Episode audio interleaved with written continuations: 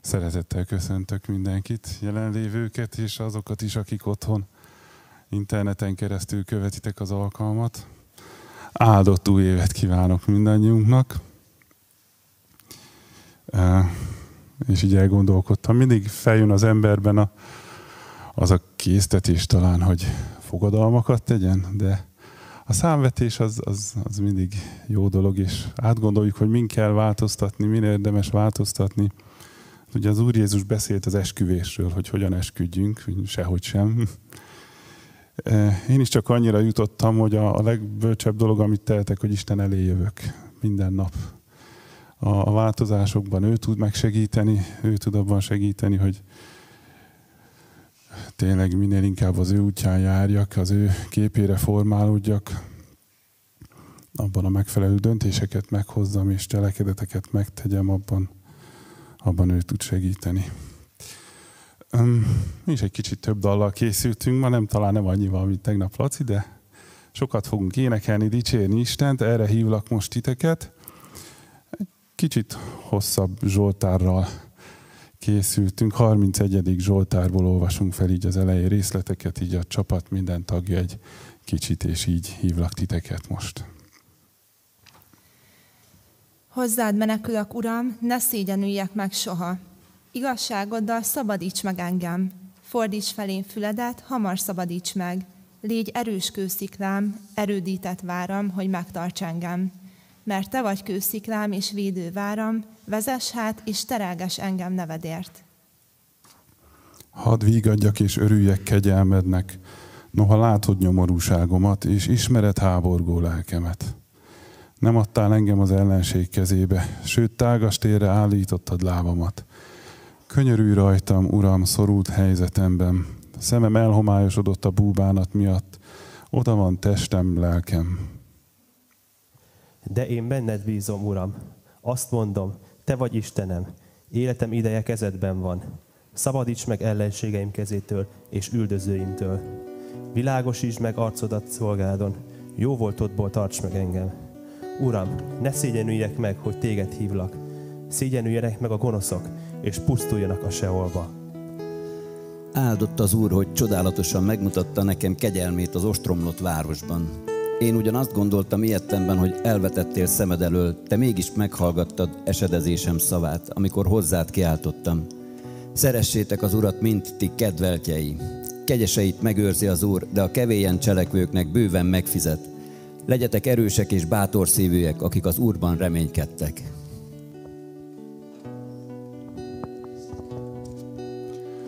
mástól más segítség nem jön. Messzűren hív téged ő. Jöjj szennyesen,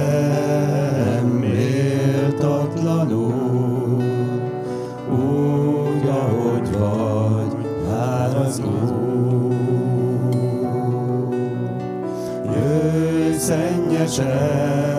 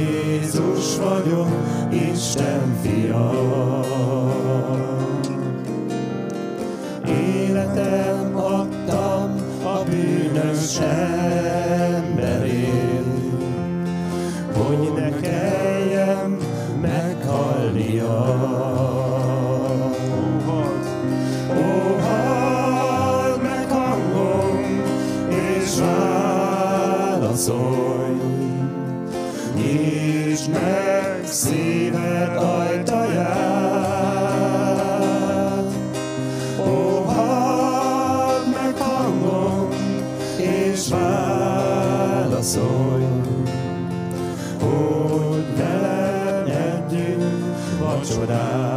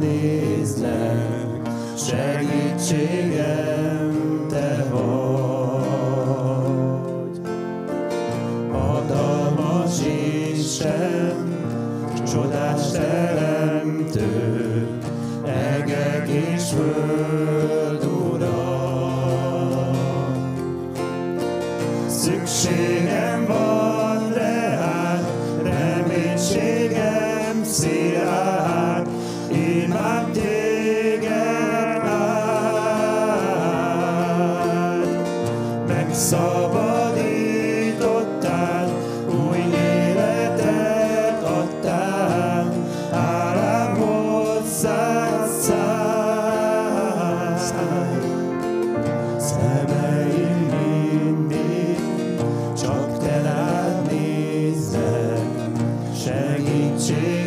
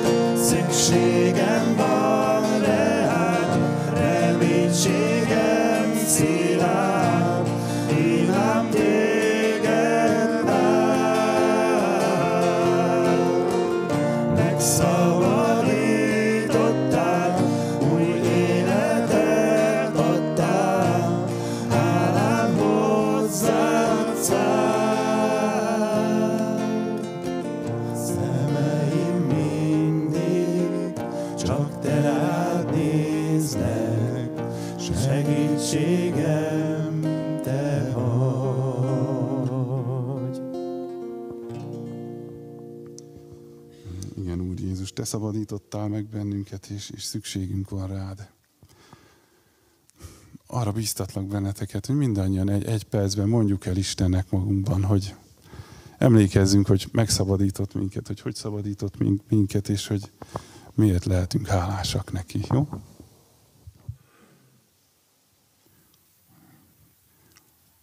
Köszönöm, Uram, hogy ezt az évet is reménységben kezdhetjük el, hogy Te velünk vagy, velünk leszel, fogod a kezünk.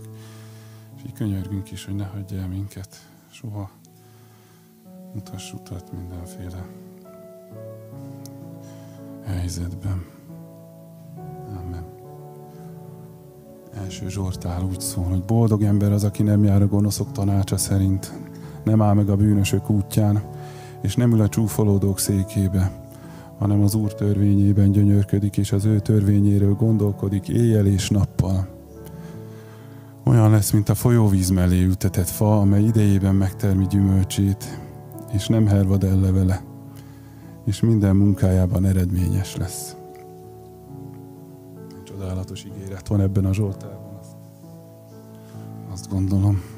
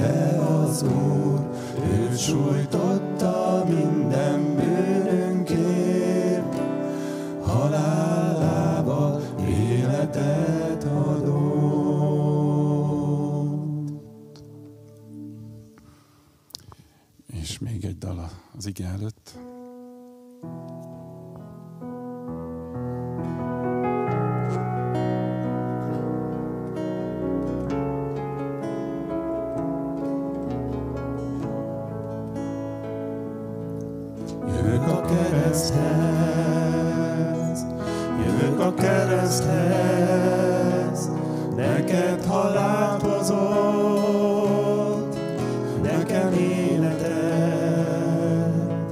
Jövök a kereszthez, jövök a kereszthez, az élet forrása testemből.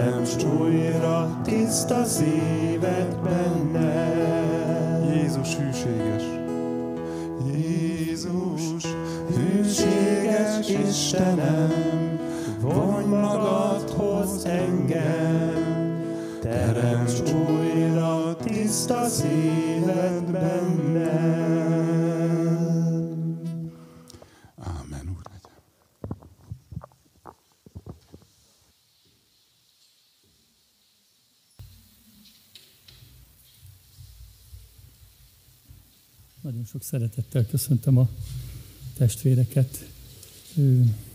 2021 első Isten tiszteletén, de nem gondolom, hogy mindannyiunk számára ez lenne az első Isten tisztelet. Nekem nagy kegyelem és megtiszteltetés, hogy most én lehetek itt, és Isten már éjfél után szólt az ő igéjéből, mert tanulmányoznom lehetett, vagy mondjuk így kellett, de azt hiszem, hogy mindannyian olvastuk az igét, hiszen az év első napja van, de akik nem olvasták volna, azoknak most hiszem, hogy is szeretném, ha Isten szólna.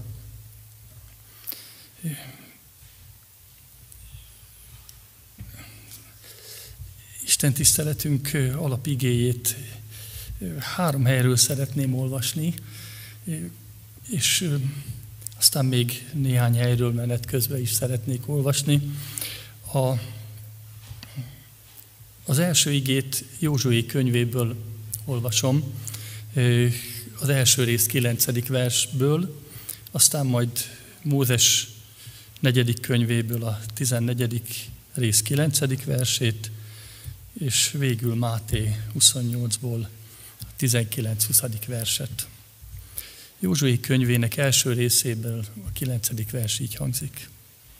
Megparancsoltam neked, hogy légy erős és bátor. Ne félj és ne rettegj, mert veled van Istened, az Úr, mindenütt, amerre csak jársz.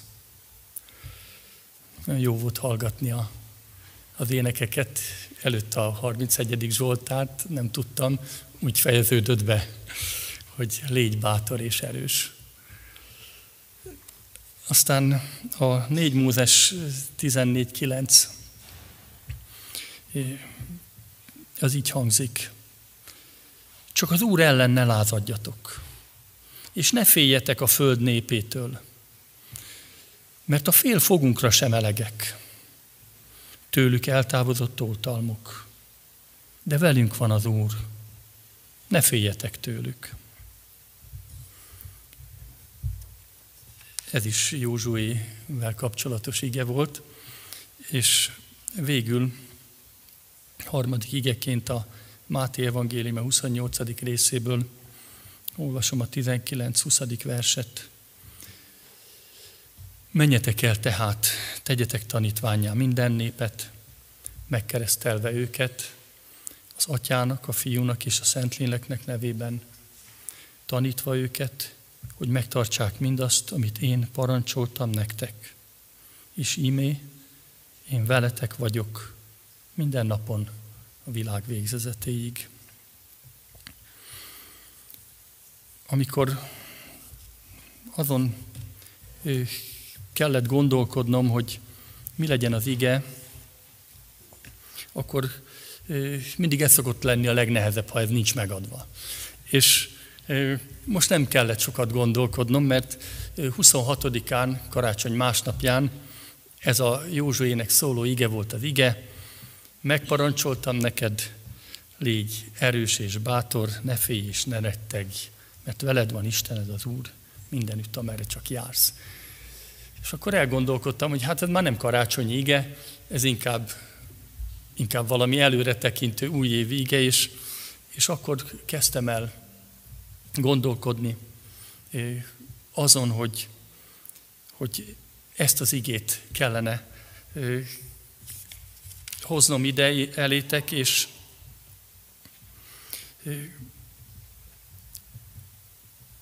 és kezdtem olvasni Józsué könyvét. Nagyon ritkán olvasom ezt, bár néha előkerül, és amikor régen is kaptam ezt az igét, emlékszem, hogy valamikor, amikor megtértem, és nagyon sokan adták nekem ezt az igét, akik írni akartak igét, rám néztek, és azt mondták, hogy ne, ennek azt írom, hogy légy bátor és erős. Ne félj és ne retteg. És én nagyon, hát megmondom őszintén, rosszul esett. Nem azért, mert nem volt igaz, hanem azért, mert nem voltam bátor, és nem voltam erős. És hiába mondták, hogy ne féljek, én féltem. És talán az ige hirdetés végén eljuttunk oda, hogy, hogy mégis hogy lehetünk, mégis erősek. Valójában lehet, hogy meg kéne fordítani az igét, így kezdeni, hogy veled van Istened, ezért légy bátor és erős, és ne félj. Ha figyeltétek ezt a három igét, mindegyiknek ugyanaz a szíve, veled van Istened, velünk van az Úr, veletek vagyok. És ez most olyan csodálatos lehetőség, és az az érdekes, hogy elgondolkodtam, hogy Józsuénak Isten parancsba adta. Ez egy parancs, azt mondja, megparancsoltam. Légy bátor és erős. És ugye elgondoltam, hogy miért kellett neki megparancsolni. Hát Isten nem parancsol fölöslegesen, nem beszél fölöslegesen, és miért parancsolta meg, amikor visszalapoztam a Bibliába, és ugye ott a négy Mózesben fölolvastam nektek testvérek, ezt mondta Józsuja a népnek, csak az Úr ellen ne lázadjatok, ne féljetek, ő mondja, nem Isten, ő mondja a népnek, ő tanítja a népet, ne féljetek. És azt mondja, velünk van az Úr. Ez egy olyan helyzet volt, sokan emlékeztek rá, hogy Mózes elérkezett a Izrael népének a vezetésében ahhoz, hogy Kánaán földjére érjenek. És akkor Mózes úgy döntött, hogy 12 törzsből egy-egy főembert kiküld, és megkémlelik Kánaán földjét. És amikor visszajöttek ezek a, ezek a kémek, akkor tizen elismerték, hogy ez nagyon jó föld, de azt mondták, hogy oda mi nem tudunk bemenni. És akkor elkezdtek siránkozni, és azt mondták, hogy vissza kell menni Egyiptomba, válasszunk embert, aki visszavisz bennünket. És akkor Mózes tehetetlen volt Áronnal együtt, leborultak a nép előtt, és féltek, hogy megkövezik őket, és akkor ez a Józsué Kálebbel együtt előállt, és azt mondta, ne lázadjatok. És azt mondta, ne féljetek. Isten veletek van. Velünk van. Így fölvetődött a kérdés, hogy 40 év múlva, 40 év telt el a pusztai vándorlás ideje alatt, miért kellett Józsuének parancsba adni, hogy legyen bátor és erős. Hol veszett el a hite? Ha elveszett egyáltalán, nem tudom, de Isten nem beszél fölöslegesen. És vagy inkább az a kérdés, hogy 40 évvel korábban honnan volt, honnan volt hite? Mondhatnánk azt is, hogy látta a csodákat, ketté nyílni a vörös tengert, látta a tíz csapást, látta, hogy Isten hogy ő, viszi ki őket, és őrzi meg, és táplálja őket. De ezt a többiek is látták. Honnan volt, ne, volt neki hite? Nem tudok rá válaszolni. Ez titok. Hogy ott volt a nép közül, gondolom az előjárók 500 ezer ember, és ők egyértelműen fölkiáltottak, hogy vissza Egyiptomba. És akkor ő, Mózes, Áron, Józsué és Káleb azt mondták, hogy velünk van Isten. Mi oda be tudunk menni.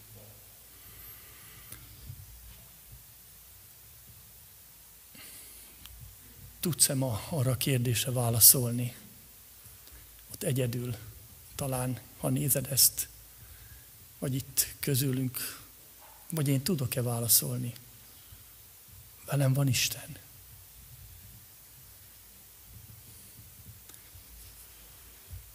Jó, hogy látom, hogy sokan bólogatnak.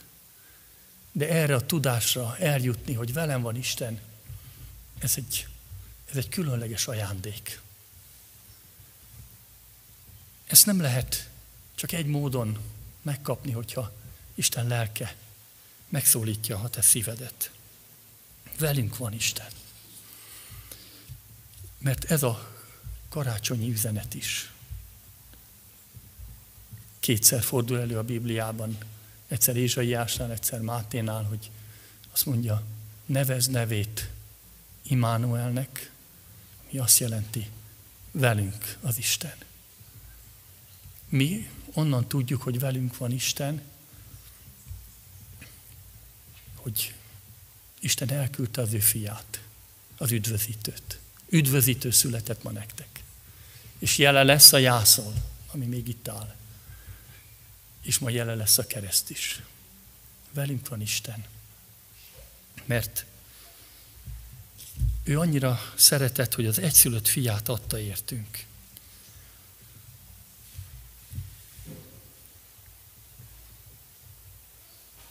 És olyan csodálatos, hogy az Úr Jézusban egyszer az ő keresztjénél énekeltük ezt. Megismerjük azt a bizonyosságot, hogy Isten velünk van. És hogyan folytatódott ez a történet? Hogy amikor a nép elhatározta, hogy, hogy visszatér Egyiptomba, akkor ugye, légy bátor és erős. Azt mondja, legyetek bátrak. Józsué megáldotta Isten, és a bátor mellé állt. Józsué ott kockáztatta azt, hogy esetleg megkövezik, megölik. Honnan vette a bátorságot? Amire később 40 év múlva fel kell szólítani. Honnan vette, hogy ő oda mert állni, és azt mondta, hogy, hogy be tudunk menni. És akkor Isten dicsősége megjelent a sátor felett, és mindenki látta az ő dicsőségét, és Isten ítéletet hirdetett. Nagyon kemény ítélet volt ez. Azt mondta Isten, hogy 40 napig kémleltétek Kánaán földjét, minden napért egy évet kell a pusztában töltenetek.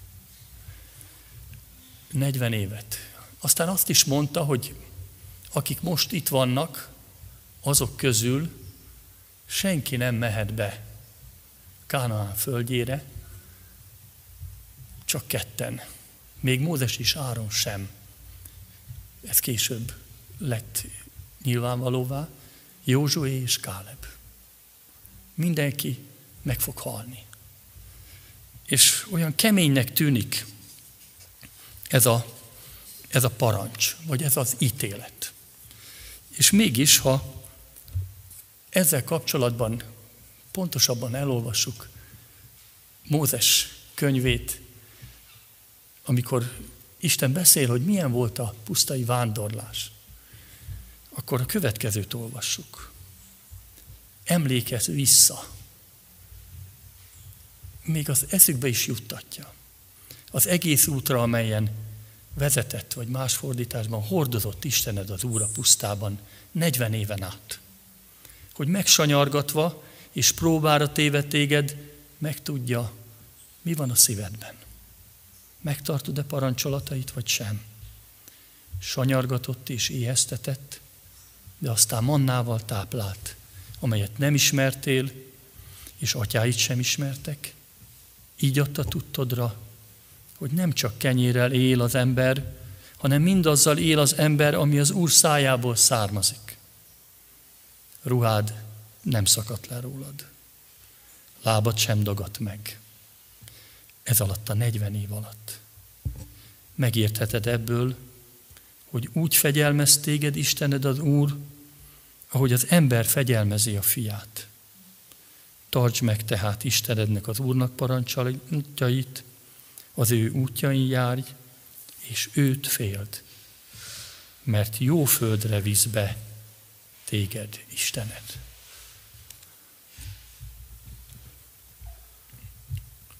Isten ugyan ítéletet hirdetett, de nem hagyta magára a népet. Amikor a pusztai vándorlásba elindultak, azt, az az első ige, hogy ő velük ment. Vezette, hordozta őket. Ez még jobb a Károli fordításban. 40 éven át. Ott volt velük Isten.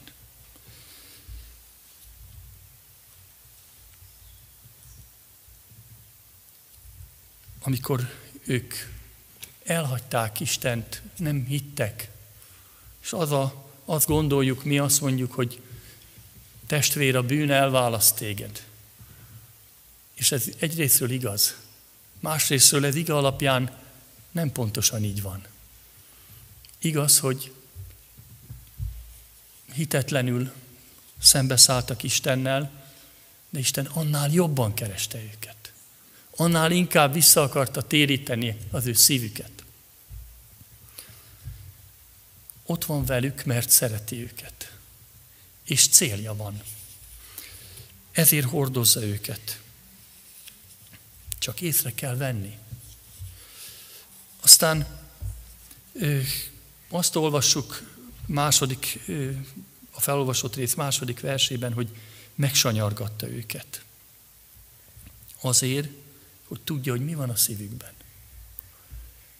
minden féltett dolognál jobban őriz meg szívedet, mert abból indul ki az élet. Legyen nyilvánvaló előttük, hogy mi van a szívükben. A lázadás. Testvér, velem előfordul. Veled is előfordul, hogy lázadsz. Hogy Isten el is hagyott engem. Miért is vagyok én itt? Miért járom én az ő útját? Ha ez sincs, az sincs, amaz sincs. Tudd, hogy mi van a szívedben. Nekünk könnyebb szembenézni azzal, hogy mi van a szívünkben. Otthon egyedül Ildi főzött, és egyedül néztem a éjfélkor imádkoztunk csak együtt, és egyedül néztem a, a isteni alkalmat, és Laci azt mondta, hogy adjunk hálát. És akkor hát lehajtottam a fejem, de ott volt a toll a kezemben, mert jegyzettettem, és akkor elkezdtem írni, hogy nem a hálát, hanem az, hogy mennyi mindent tettem én rosszul ebben az évben. Nem fogom elmondani, mennyi mulasztásom volt. És ez volt a szívembe. És aztán jött a második blokk, amikor, amikor azt mondta Laci, hogy mi megmoshatjuk a mi szívünket. Az Úr Jézus vérében. Oda vihetjük a mi bűneinket. Nem tudom, hogy hogy lesz. Amit én felsoroltam, azok annyira egyértelmű dolgok, és mindegyik emberrel kapcsolatos. Hát bűnt nem is nagyon lehet elkövetni máshogy, csak én úgy gondolom, csak hogyha valakit, valakit a sért. Hát ez lehet, hogy nem is tudnak róla, hogy nem látogatta meg egy testvért, pedig Isten indított. Nem tudja. De a mennybe lehet, hogy ez nyilvánvaló lesz. De Isten azt ígérte, hogy ha mi a bűneinket az Úr Jézus vére alá visszük, akkor ott erről nem fog szó esni. Mert Istennek van hatalma az én hűtlenségem ellenére is gondoskodni. Ez persze engem nem, vett, nem ment fel. De olyan csodálatos, hogy megsanyargatja az ő népét. Ezt olvastuk. Hogy lássuk, hogy mi van a szívében. Legyen nyilvánvaló. Isten szelleme nélkül nem tudunk szembenézni azzal, hogy mi van a szívünkben.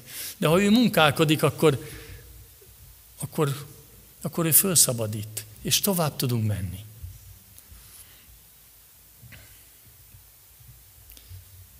Amennyire a te szíved állapota tesz alkalmassá.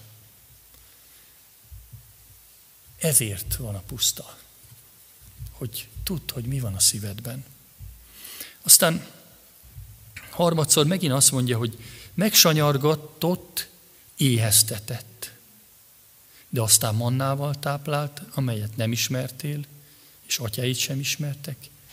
Így adta tudtodra, hogy nem csak kenyérrel él az ember, hanem mindazzal él az ember, ami az Úr szájából származik. A pusztában, az éjségben kellett megtanulni, hogy, hogy mi az ember élete.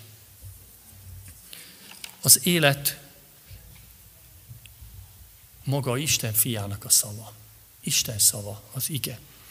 Nagyon fontos ige ez, és nem vettem eddig észre, hogy amikor a sátán megkísérti az Úr Jézust, és 40 napig bőjtölt, és éhes, és azt mondja, hogy tedd a köveket, változtast kenyérré. És akkor erre a 5 Mózes 8.3-ra hivatkozik az Úr Jézus. Nem csak kenyérrel él az ember hanem mind abból, ami Isten szájából származik, az ő igéjével. Akkor a törvény volt az ige. És ma is azt mondjuk, hogy aki él a törvény szerint, aki megtartja a törvényt, él általa. És sok embert láttam, nem hívőket, akik, akik nagyon küzdenek, hogy éljenek törvény által, hogy megtartják, mert tudják, hogy ez nem jó, ez se jó, az se jó. Nem jó, ha gyűlölködöm, nem jó, ha irigykedek, nem jó, ha szeretetlen vagyok, nem jó, ha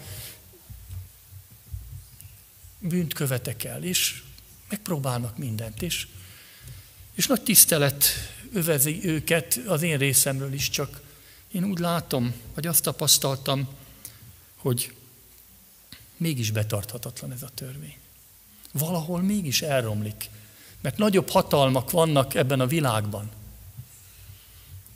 akik lehúznak bennünket, és folyton valahol elesünk.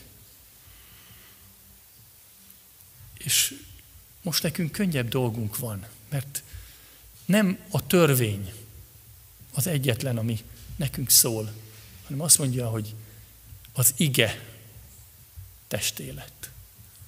És az Úr Jézus szava, az ő kegyelme mindjárt ott van a törvény mellett. És élhetünk így, hogy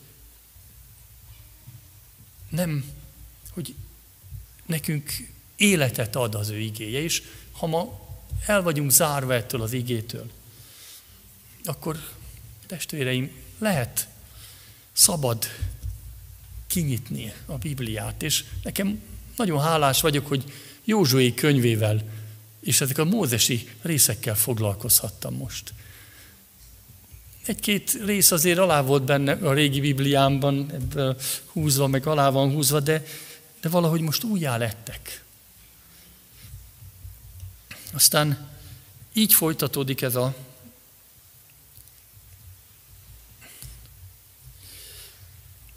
a pusztában Isten népe tanulta az igét. Még a kegyelem igéjét is tanulta.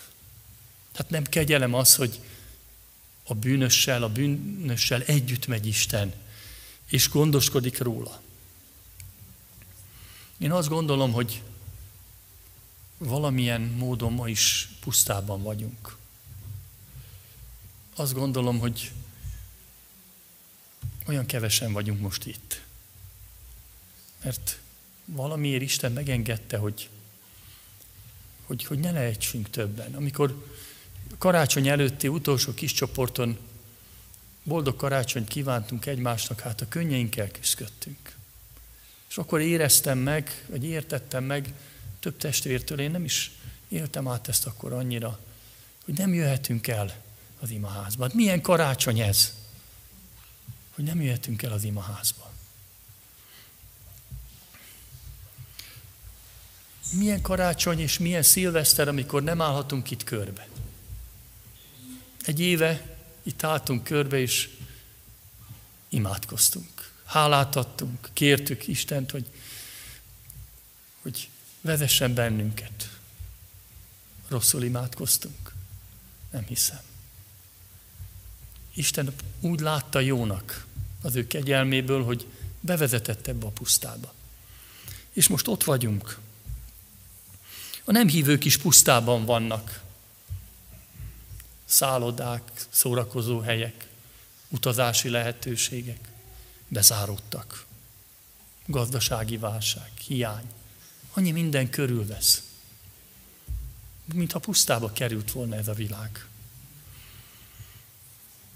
Bár csak megtanulnánk a pusztában a tíz parancsolat első szavait. Féltőn szerető Isten vagyok. Én vagyok a te urad, a te Istened. Ne legyen rajtad kívül más Isten. Kéri Isten ma ezt tőlünk.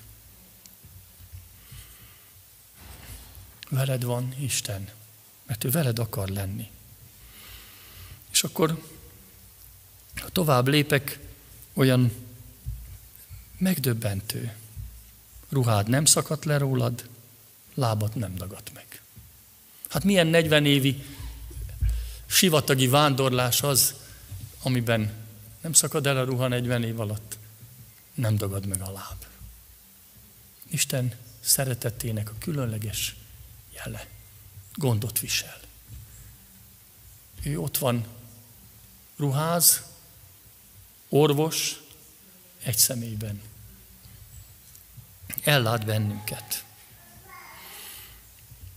És aztán az ötödik azt mondja Mózes az ő népének, megértheted ebből, hogy úgy fegyelmez téged Istened az Úr, ahogy az ember fegyelmezi a fiát. Először is egy nagy ítélet, mint apára, mint nagyapára nézve is. Hogy fegyelmez az apa? Hát úgy, hogy neki jobban fáj a fegyelmezés, mint a gyereknek. Az a jó, az a jó fegyelmezés, ha vele tudok szenvedni a gyermekkel ő nem csak együtt szenved, hanem magára is veszi a bűn következményét. Az Úr Jézusban elvette a büntetését a bűnnek, a halált. Az Úr Jézus a Golgotai kereszten ezt elvégezte. És olyan példázat ez, hogy mint apa a fiát úgy fegyelmez az apa valójában egyetlen jó atya van, ami mennyi édesatyánk. Ő ad példát, és jó lenne őt valamilyen szinten közelíteni. És nekem is ez, a, ez jutott eszembe, úgy Istentől volt ez, azt hiszem, a karácsonyt maszkban, távol egymástól, kicsit énekelve, de az igét elolvasva, vacsora nélkül töltöttük Zsuskáéknál, és jó volt. Legalább ennyi, másnak ennyi sem adatott, és nagyon hálás voltam, és ahogy vége lett, az előszobában leülve kötöztem a cipőfűzőt, a, a Dani úgy oda somfordált mellém, és azt mondta, hogy hogy lehet az Úr Jézusnak ajándékot adni. Nagyon meglepődtem. Nem tudtam erre a kérdésre válaszolni hirtelen. Hát mondom, nem úgy, hogy veszünk neki valamit, mint ti is kaptatok legót, meg ilyesmit, hát. És akkor, akkor valahogy az jutott eszembe, hogy hát minek körül a te édesapád? Hát annak, ha nem veritek egymást a samuval, hanem szeretitek egymást. Ha engedelmes vagy, ha azt teszed, amit Isten jónak lát, Hát így tudsz az Úr Jézusnak is ajándékot adni. Megértette. Olyan csodálatos, hogy Isten így beszél a pusztába kényszerített népéről. És azt mondja ez az ige végül, mert jó földre visz be téged Istened. Nem tudnál bemenni jó földre, a pusztai vándorlás nélkül. Nem tudom, hogy Józsué hogy élte meg. Hányszor szitta le a népet, hogy én miattatok vagyok itt, mert én aztán kívül vagyok, ti meg milyen hitetlenek vagytok. Együtt szenvedett velük. Nagy kegyelem ez, amikor Isten így bánik velünk. Azért, hogy jó földbe vigyen be. Ami számunkra ez a jó föld, már a menny. Minden ezért van. Mondjuk ki, Isten a pusztában az ő népével volt. És jó, hogy arra jártak. Isten kegyelme ez. És eltelt 40 év, és jött a Kánaán. És hát ugye én nem hívő szülők gyermekeként Kánánt még Petőfitől ismerem, hogy itt van már a Kánaán, minden rendben van, üljünk a babérjainkon, megálljunk, mert itt van már a Kánán. Hát testvérek, nem így van.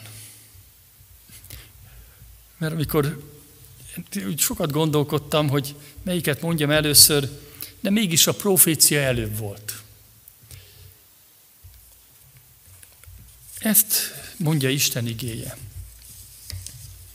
Mózes így szól. Most pedig írjatok, írjátok le ezt az éneket. 5 Mózes 31, 19, 20. Taníts meg rá Izrael fiait, add szájukba, mert ez az ének lesz tanum Izrael fiaival szembe. Mert beviszem őket, beviszem őt arra a teljel és mézzel folyó földre, amelyel esküvel ígértem meg atyáiknak. Eszik, jól lakik, meghízik, és mégis más istenekhez fordul. Azoknak szolgálnak, engem pedig megvetnek, és megveti szövetségemet. Nagyon kemény profécia ez. A Kánaán sem megoldás. Melyik a jobb? Én azt gondolom, hogy egyik sem. Egy jó hely van, ahol veled van az Úr. Az Úr veled van, legyen az puszta, legyen az Kánaán, nem jó. Isten nélkül a Kánaán is pokol. Szinte azt mondhatnánk, Uram, vigyél vissza a pusztába, mert ott legalább velünk voltál. És itt azt mondja az ige, hogy megvetették, elfordultak Istentől, és nem akartam hosszabban felolvasni, de még az is benne van, hogy Isten elrejti az ő orcáját előlük. Aztán az is benne van, hogy háborúk lesznek, szörnyű csapások. És tudjuk Izrael történetéből, akár csak a babiloni harcokkal kapcsolatban, hogy milyen szörnyűségek voltak. De beszél Isten megtérésről, és profécia beszél arról is, hogy Isten összegyűjti az ő népét, és összegyűjti Kánaán földjén. Egy, ezzel kapcsolatban egy másik ige jut eszembe, ami így szól, mindenkor veled vagyok. Nehéz kitalálni. A idősebb fiúnak mondta ezt az Úr Jézus. Mindenkor veled vagyok. Nem vagyunk néha mi is így, akik talán már régóta bejöttünk Kánaánba, hogy egyszer, mint tékozlók hazaérkeztünk, egy, kettő, öt, húsz, negyven éve velünk van az Úr, és hogyha jön egy, jön egy elveszett, akkor valahogy bedurcázunk. Mert nem úgy beszél, nem azt mondja, amit mi gondolunk. Messze kerülünk Istentől. Pedig a harmadik felolvasott ige arról szól, hogy veletek vagyok, mikor? ha elmentek, ha tanítványát tesztek minden népet. A szíved meghízott-e? Itt arról beszél az ige. Meghíznak, jól laknak, és utána azt mondják, nincs szükségünk Istenre. Nem ilyen vagyok én. Nem ilyen a magyar, a mai kereszténység olyan sok esetben. Mindenünk megvan. Most egy kicsit korlátozva vagyunk, és veled vagyok. Olyan jó lenne, hogyha tudnánk, hogy velünk van az Úr. És azért szólnom kell arról, hogy Kánaán mégiscsak Kánaán. Bár Mózes proféciája messze időkre szólt. Olyan időkre is szólt, beszéltem róla, amik még be se teljesedtek, vagy csak beteljesedésben indultak el. De akkor is ott, amikor Józsuének azt mondja, hogy légy bátor és erős, ne félj és ne retteg, mert veled van az Úr, a te Istened, akkor, akkor, akkor elindul, és azt mondja, vegyetek magatokhoz élelmet, mert három nap múlva átkelünk a Jordánon. És csodák történnek. A Jordán ketté nyílik, a kiküldött kémek megkémlelik Jerikót, Jerikó falai ledőlnek, Ait beveszik, egész sor király győznek le, és elfoglalják Kánaánt. Közben van Ákán bűne, ismerünk, de rögtön kivetik maguk közül. Ott is ott van Isten kegyelme. Kánaán nem a kényelem helye, hanem Kánaán a harc helye. Amikor valaki belép Kánaánba, akkor a harc indul meg. Kánaán Isten népének egy csodálatos időszaka volt az, az első időben. Amikor elfoglalják Kánaánt, akkor, akkor a nép valóban Istent követi. És utoljára, amikor Józsué életének a vége felé tart, néhány rövid idő van már hátra, akkor összegyűjti Józsué a népet, és azt mondja nekik, hogy válasszatok még ma hogy ki lesz a ti uratok. És azt mondják, mi az urat választjuk. És akkor azt mondja József, nem választatjátok, mert ő szent. És azt mondja, mi mégis az urat választjuk. És akkor József fog egy követ, és azt mondja, ő hallotta a ti szabatokat. És azt mondja Józsué, hogy ti választottatok bármit, de én és az én házam népe az urat fogjuk szolgálni. És a nép azt mondja, mi is az urat szolgáljuk akik áttérték a pusztai vándorlást. Azt mondja az ige, hogy Józsué halála után még a vének idejében, hát kik ezek a vének, nem beszél róla, én úgy gondolom, hogy azok, akik a pusztai vándorlás ideje alatt születtek, megtapasztalták a nyomorúságot. Látták, hogy Isten hogy gondoskodik róluk, hogy nem dagad meg a lábuk, hogy úgy bánik velük, mint apa a fiával azok nem hagyták el az urat. Csak utána, amikor ők kihaltak, akkor jöttek a bírák, és akkor kezdi mondani, hogy mindenki azt csinálta, amit akart. És akkor kezdett Isten a bálokhoz, vagy a nép a bálokhoz folyamodni. Akiknek, akinek már fájt a bűne, akik tudták, hogy miért vannak a pusztában, és tudták azt, hogy Isten hogy bánik velük, azok nem hagyták el az urat. És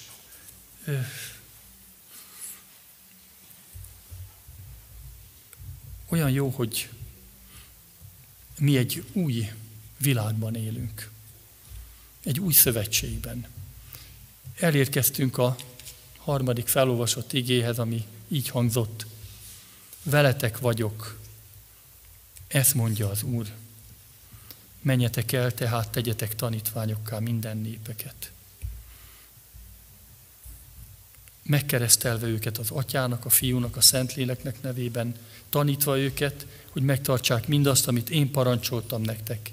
És ímé én veletek vagyok minden nap a világ végezetéig.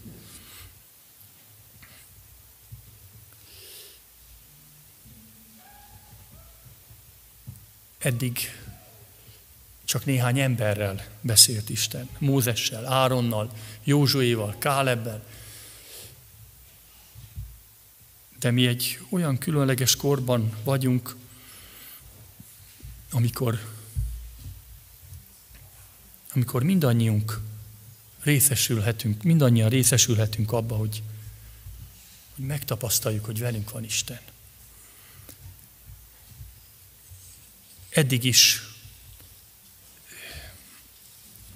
eddig is a Szent Háromság vezette a népet. Most van lehetőség Isten szent lelke által mindannyiunknak megtapasztalni azt, hogy ő az, aki vezet bennünket. János evangéliumában ez így van megírva. Én pedig kérni fogom az atyát, és másik pártfogót ad nektek, hogy veletek legyen mindörökké az igazság lelkét, akit a világ nem fogad be, mert nem látja őt, nem is ismeri. Ti azonban ismeritek őt, mert nálatok lakik, sőt bennetek lesz. Nem hagylak titeket árván, eljövök hozzátok. Még egy kevés idő, és a világ többé nem lát engem. De ti megláttok, mert én élek, és ti is élni fogtok. Azon a napon megtudjátok, hogy én az atyában vagyok, ti én bennem, én pedig ti bennetek. Ennél közelebb nem tud jönni Isten. Azt mondja, én ti bennetek, és ti én bennem. Amikor a három ige arról szól, hogy, hogy velünk van Isten, akkor az Úr Jézus, amikor elbúcsúzik a tanítványaitól ezen a földön, és készül a kereszt halára, akkor azt mondja, hogy küld egy vigasztalót, küld egy pártfogót, és általa, általa én ti bennetek vagyok, és ti én bennem. Honnan tudjuk, hogy velünk van az Úr? Honnan tudjuk, hogy az ő lelke lakik a mi szívünkbe? Hát olyan körülményeket teremt. Talán éppen a pusztába visz. Hogy keresni kezded.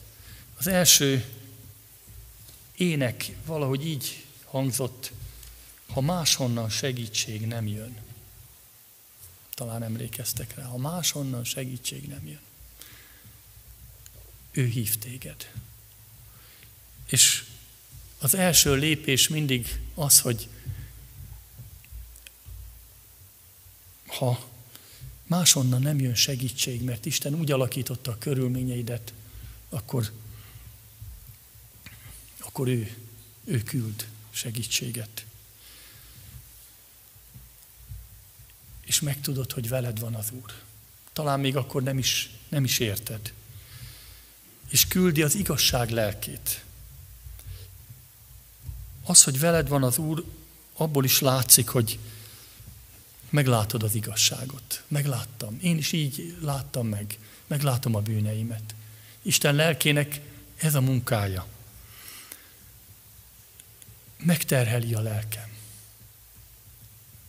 Szól, és ahogy mondtam is, tegnap előjöttek a bűneim. Isten lelkének ez egy különleges munkája. És közben rögtön utána, amikor szembe tudsz nézni a bűneiddel, Isten lelke, addig igazság lelke, addig a vádló és ítélő lélek volt benne, azt mondja, hogy megítéli a világot ez a lélek. Utána azt mondja, a vigasztalás lelke és a pártfogó lelke. ő felszabadít. És hitet ad arra, hogy Isten a te bűneidet megbocsátotta, és az ő lelke újjászül, új életet ad. Ha veled van, akkor tudod, hogy egyszer volt valami, és azután jött egy új.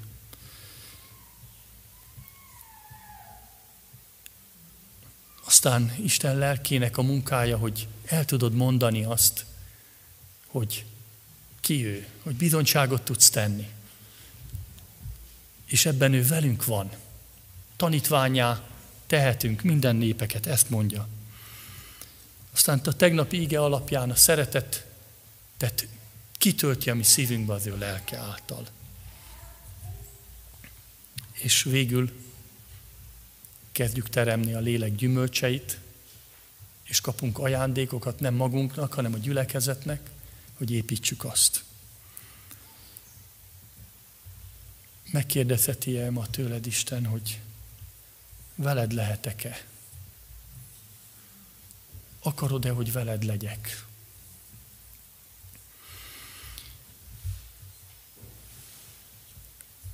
Ma több dologról is szó volt.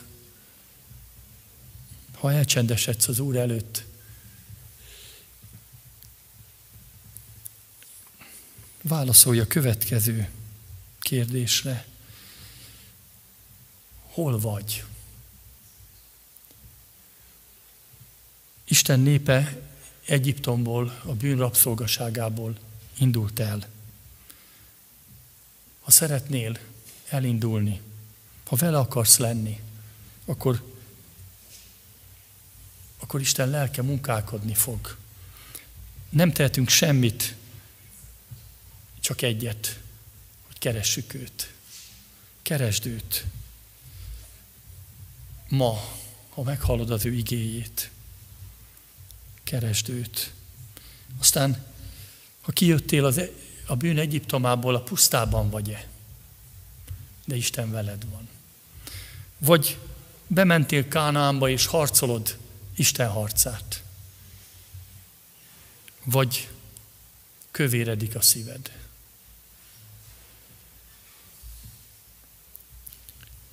Isten segítsen bennünket ezekre a kérdésekre válaszolni. És adja meg, hogy az ő jelenlétében válaszoljunk, és kérjük őt, hogy akár melyik helyzetben vagyunk, legyen velünk. Így kérem most, hogy magunkban csendesedjünk el, és válaszoljunk neki.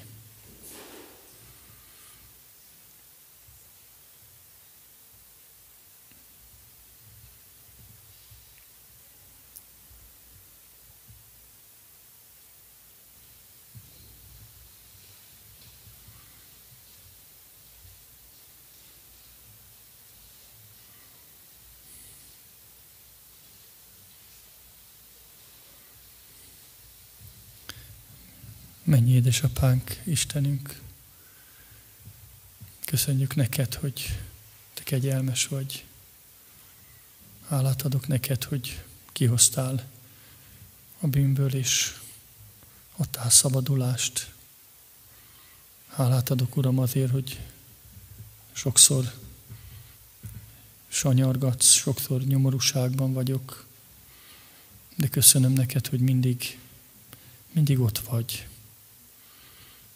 viseled a terheinket, velünk vagy, Uram, akármilyen nehézségbe vagyunk. Így jöhetünk most eléd a világot ért betegség miatt is. Így jöhetünk eléd minden személyes nehézségünkben. Köszönjük, Urunk, hogy velünk vagy. Köszönjük, hogy ezt az évet is a Te kezedbe tehetjük. Te adsz hitet, Uram, hogy velünk vagy. És köszönjük, hogy bevezettél szellemi értelemben is a Kánaán földjére, ahol nem pihenünk, hanem harcolhatunk, ahol feladatot adsz. Segíts nekünk, Urunk, ebben a harcban. Tudjuk azt tenni, amit, amit Te akarsz, amit Te parancsolsz. És óv meg, Urunk, Urunk, bennünket attól, hogy meghájasodjon a mi szívünk. Hogy érzéketlenek legyünk, és elhagyjunk Téged, annak ellenére, hogy Te nem hagysz el. Segíts ebben bennünket. Köszönjük, Úr Jézus, hogy Te azt ígérted a mai ígében is, hogy veletek vagyok minden nap a világ végezetéig. Amen.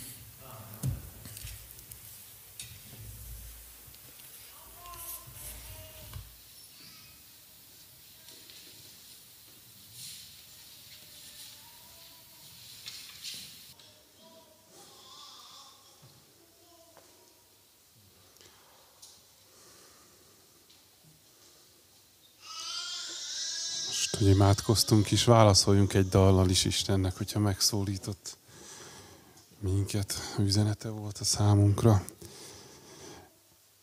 Egyet kérek tőled.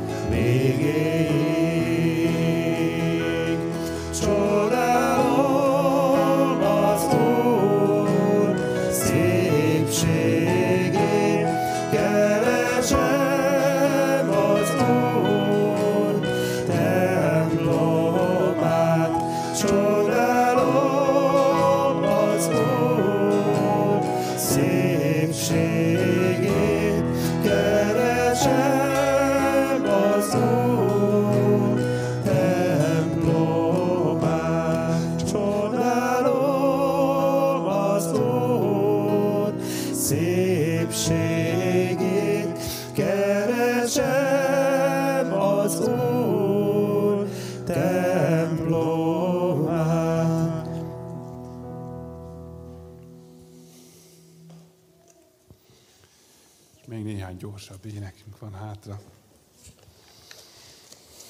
Ó, Te vagy az élet.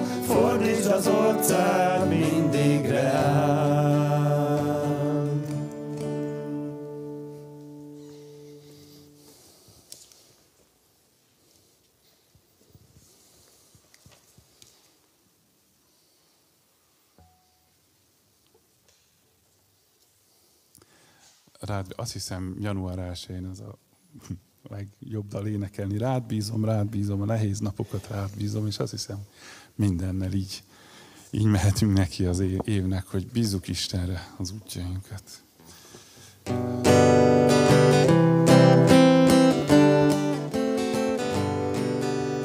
Rád bízom, rád bízom a nehéz napokat, Jézusom.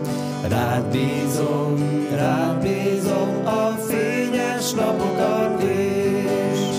Sorsom legyen a te kezedben, biztos helye van a féltő szívedben, ezért hát rád bízom, rád bízom a nehéz napokat, Jézusom. Rád bízom, rád bízom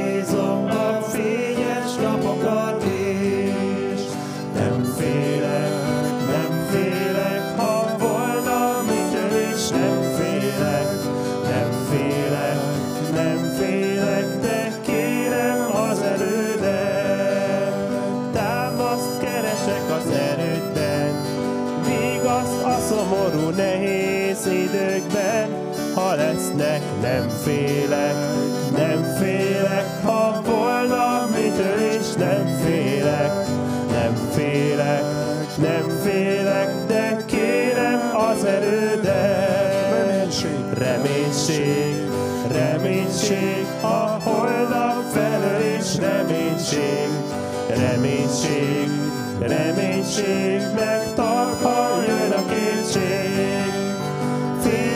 ott, ahol ma sötétség, Élek ott, ahol ma reménytelenség, ezért hát reménység, reménység, a holnap felől is reménység, reménység, reménység, megtart, ha jön a kétség.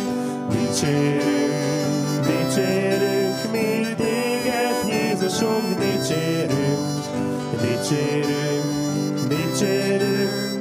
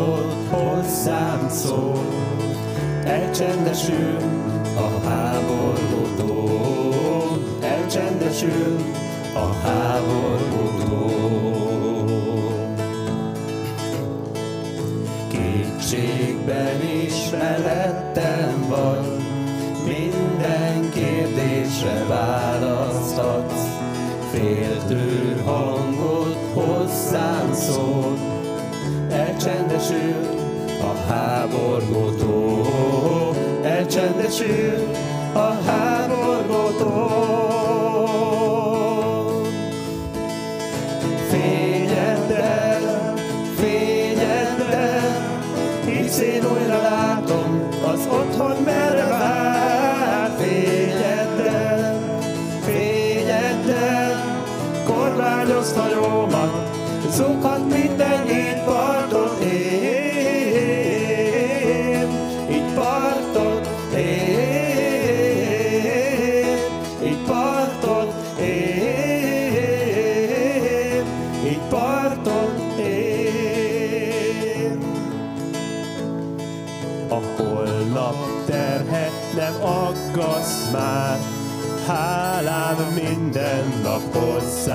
száll. Jézus tőle elég egy szó, elcsendesül a háborgótó, elcsendesül a háborgótó.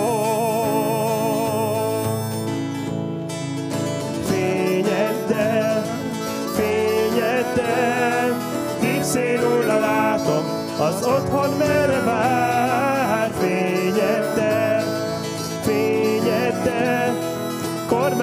Hajómat, zoghat minden így partot ér, így partot ér, így partot ér, így partot ér. Fénylő tűzzel jársz előttem, benned bízom, ha orkázol. Fénylő tűzzel jársz előttem, így mentesz ki a próbákból. Fénylő tűzzel jársz előttem, benned bízom, ha orkázol. Fénylő tűzzel jársz előttem, így mentesz ki a próbákból.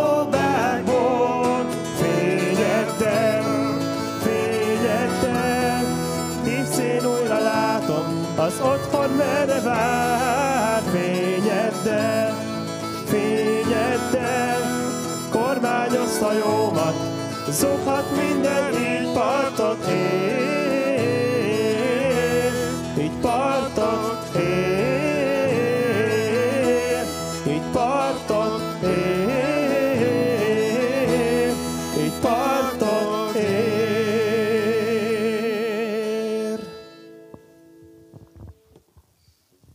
Halleluja.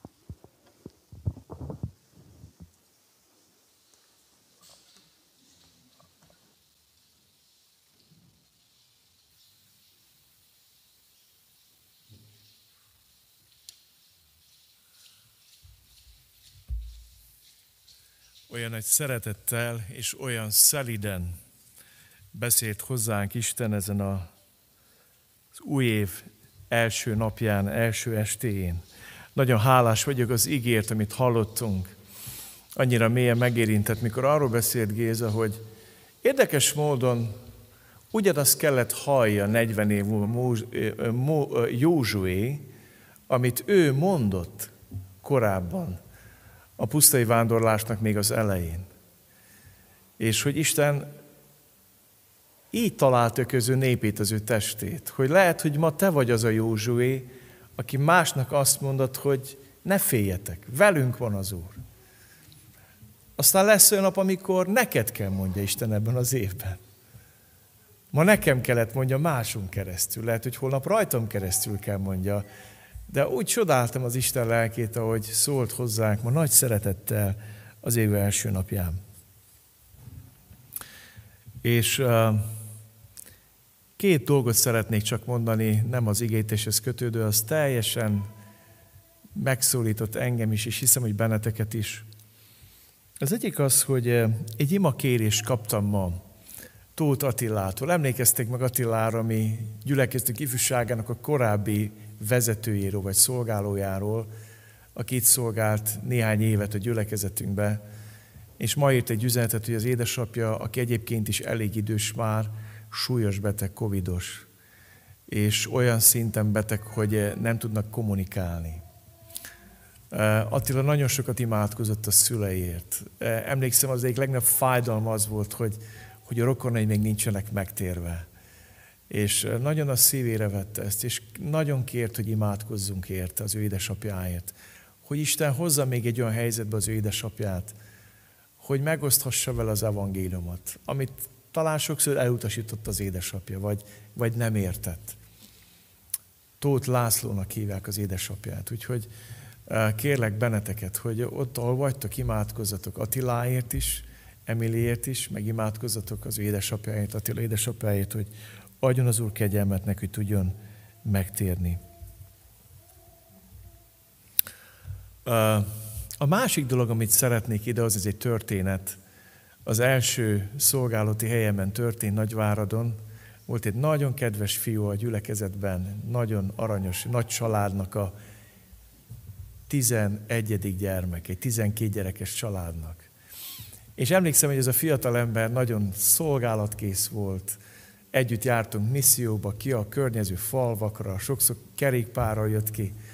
Aztán adatot neki egy lehetőség, hogy elmenjen Belgiumba, és kitanult egy szakmát, ami akkor még újnak számított Romániában, 90-es években, nem sok a rendszerváltás után, a könyves, a festés, a burkolásnak olyan nyugati stílusát tanulta meg Belgiumban 14-15 évesen, amivel ő újításokat hozott haza, és kapkodták szét a felső tízezer nagyváradon, hogy hát sokat, sok munkája volt.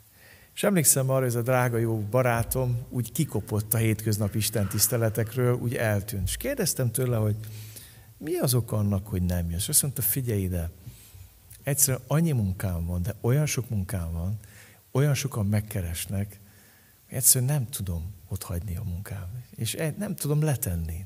Tehát képtelenség, fizikai képtelenség, hogy eljussak az Isten tiszteletre. Történt ennek a kedves barátomnak az életében az, hogy elvitték katonának. Több száz, sok száz kilométerre Nagyvárattól egy olyan városból nem volt gyülekezet. Aztán írt nekem egy levelet, és azt mondta, Sámuel, el nem tudod képzelni azt, hogy mennyire sóvárgok a gyülekezet után. Úgy mennék, de nincs hova mennem. Nincsenek testvérek, nincsen gyülekezet. Az itt a katonasságban, a kaszárnyában tettem egy fogadalmat. Ha Isten kegyelmet ad nekem, hogy hazamenjek a katonasságból és leszerelek, egy Isten tisztet se fogok kihagyni. Az a kérdés volt bennem, hogy vajon hogy érzed magad most egy ilyen hosszú járványidőszak után? Vajon ott van-e benned ez, hogy csak egyszer tudnék újból eljutni az urházába? Többen elmondták itt nekem, azért ezt elárulom, hogy most is vannak itt néhányan, meg, meg jövögetnek a testvérek, és jól teszitek, hogy öztök. És még egyszer mondom, az imázajtó nyitva van, és hogyha nagyon nehéz a képernyős Isten tisztelet, gyere el. 11-ig mindenképp várni fogunk, míg a kormány egy új rendeletet kiad, az egyházunk vezető is ezt átszűrik a maguk lelkén, és azután fogunk egy döntést hozni arról, hogy hogyan indul újból a gyülekezetünk élete. De nagyon remélem, hogy ott van benned ez a vágy, hogy alig várom már. Nem vagyok nagy, bár autószerelést tanultam, nem vagyok nagy ilyen versenyautó, verseny, hogy mondjam, hobbis, aki szereti ezt, de amit én láttam, van az, amikor bőgetik a motrokat. a kocsik állnak még egy helyben, de bőgetik a motrokat. Biztos láttatok és aztán mikor, mikor megjön a lehetőség, hogy lehet indulni, akkor vuh, mennek. Hát én nagyon remélem, hogy így várod. hogy, hogy, hogy, hogy nyomod a gáz. Na mikor? Mikor? Menjünk már, menjünk már. Amen? Nagyon bízom benne. Nem azt mondod, hogy Hát ezt úgy megszoktam, testvér. Ez annyira jó.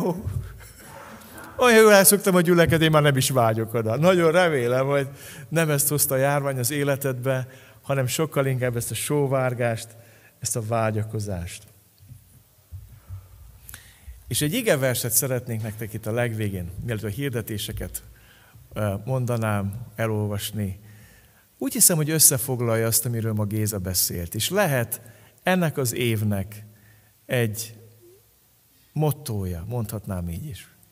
Hallgattam a Géza tanítását, az Isten igét Gézán keresztül, és Pálapostól is beszél a pusztai vándorlásról. Amiről beszélt Géza, akár Józsu életéből, akár a honfoglalásról, akár a kánaáni harcokról. És nézzétek meg, mit mond Pálapostól erről az igéről egy kicsit más hangszerelésben. Emberi erőt meghaladó kísértés még nem ért titeket. Isten pedig hűséges, és nem hagy titeket erőtökön felül kísérteni. Sőt, a kísértéssel együtt el fogja készíteni a szabadulás útját is, hogy elbírjátok azt viselni. Ez az igét szeretném a szívetekre helyezni, hogy hallgattam az ige hirdetést, ez jutott eszembe, hogy ezt mondja, mit nektek el 2021 elején. Ember előtt meghadó kísértés még nem értiteket, Isten pedig hűséges, és nem hagy titeket erőtökön felül kísérteni, sőt a kísértéssel együtt el fogja készíteni a szabadulás útját is, hogy elbírjátok azt viselni. Hiszem azt, hogy ebben az évben sok ilyen útat fog nekünk az Úr megmutatni. A szabadulásnak különleges útjait, akár a járványból, akár megkísértett helyzetekből, akár bűnökből, akár próbákból, szenvedésekből, sok útat fog felragyogtatni nekünk Isten ebben az évben. És akkor néhány dolgot elmondok, ami már szinte ismétlés. Vasárnap délelőtt együtt leszünk az Úr jelenlétébe. Kérlek benneteket, hogy készüljetek az úrvacsorai közösségre. A szívetekben hangolódjatok erre. Arra kérlek benneteket, hogy készüljetek oda az otthonaitokban. De legyetek szabadok arra, hogy ha kell rendezni dolgokat, nem feltét az a lényeg, hogy egy időben emeljük a poharat meg a kenyeret, hanem hogy szabad szívvel úrvacsorázunk, ez sokkal fontosabb. Azt is hirdetem, hogy ugyancsak délután, vasárnap eh, szeretnék egy rövid kis bevezetőt tartani az imahetünkhöz. Most csak annyit mondok előjárótokba, előjáróban, hogy egy nagyon egyszerű imahetünk lesz. Egy, egy rendkívül egyszerű ima is bőjthetünk. Úgy döntöttünk a gyülekezet előjáró, hogy a hét mindegyes napján valamelyikünk imádkozik és bőjtől a gyülekezetért, és ez, ezek a napok köztünk szét vannak osztva, ezt tesszük már egy ideje. És most szeretnénk megnyitni a szívünket előttetek ezen a ima héten, és megmutatni nektek azért, hogy miként imádkozzunk hétfőtől szombatig minden nap. És meghívunk benneteket is, hogy tegyétek ezt. És aki kéri, az magáévá teheti, elvérti magának ezt az ima listánkat, amit mi egész évben szeretnénk tenni. Ezt szeretnénk megosztani veletek következő héten. A szívemben az van, hogy nem úgy, hogy innen a szószéktől fogjuk ezt tenni, hanem az otthonainkból. A, vagy a Zoom, vagy a Google Meet segítségével. Tehát az előjáró, aki buzdítani fog, eh, hétfeste varjóra is fogja kezdeni, keddeste Pabgéza testvérem, szerdán én. Azt szerint a sorrend szerint menjünk, hogy mi ezt gyakoroljuk hétközben. Egy csütörtökön Révész Laci, pénteken eh, Antal László, szombaton pedig Bruder Gergő. Így osztottuk szét, ahogy egyébként is szoktunk imádkozni és bőtölni egy gyülekezetért.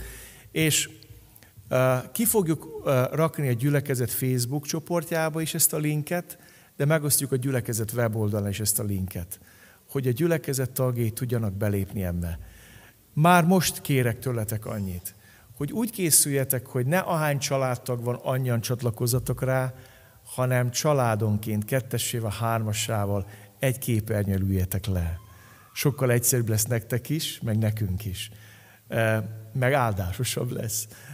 Így, így, így egy, egy, egy egészen olyan létszámot tudunk létrehozni, a bejelentkezők létszámát, ami kezelhető.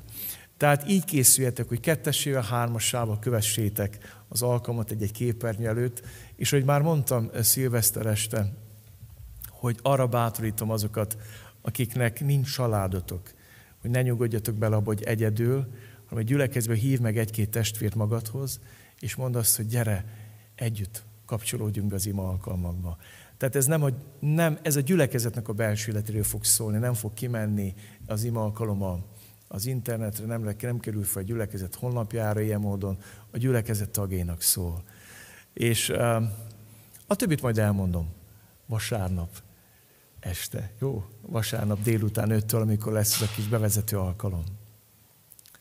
Most pedig szeretnék benneteket megáldani. Pontosabban szeretném rátok kérni, meg magunkra a Jóisten áldását.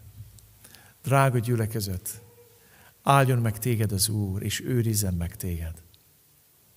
Ragyogtassa rád orcát az Úr, és könyörüljön te rajtad. Fordítsa az Úr a orcát tereát, és adjon neked békességet. Amen. Amen.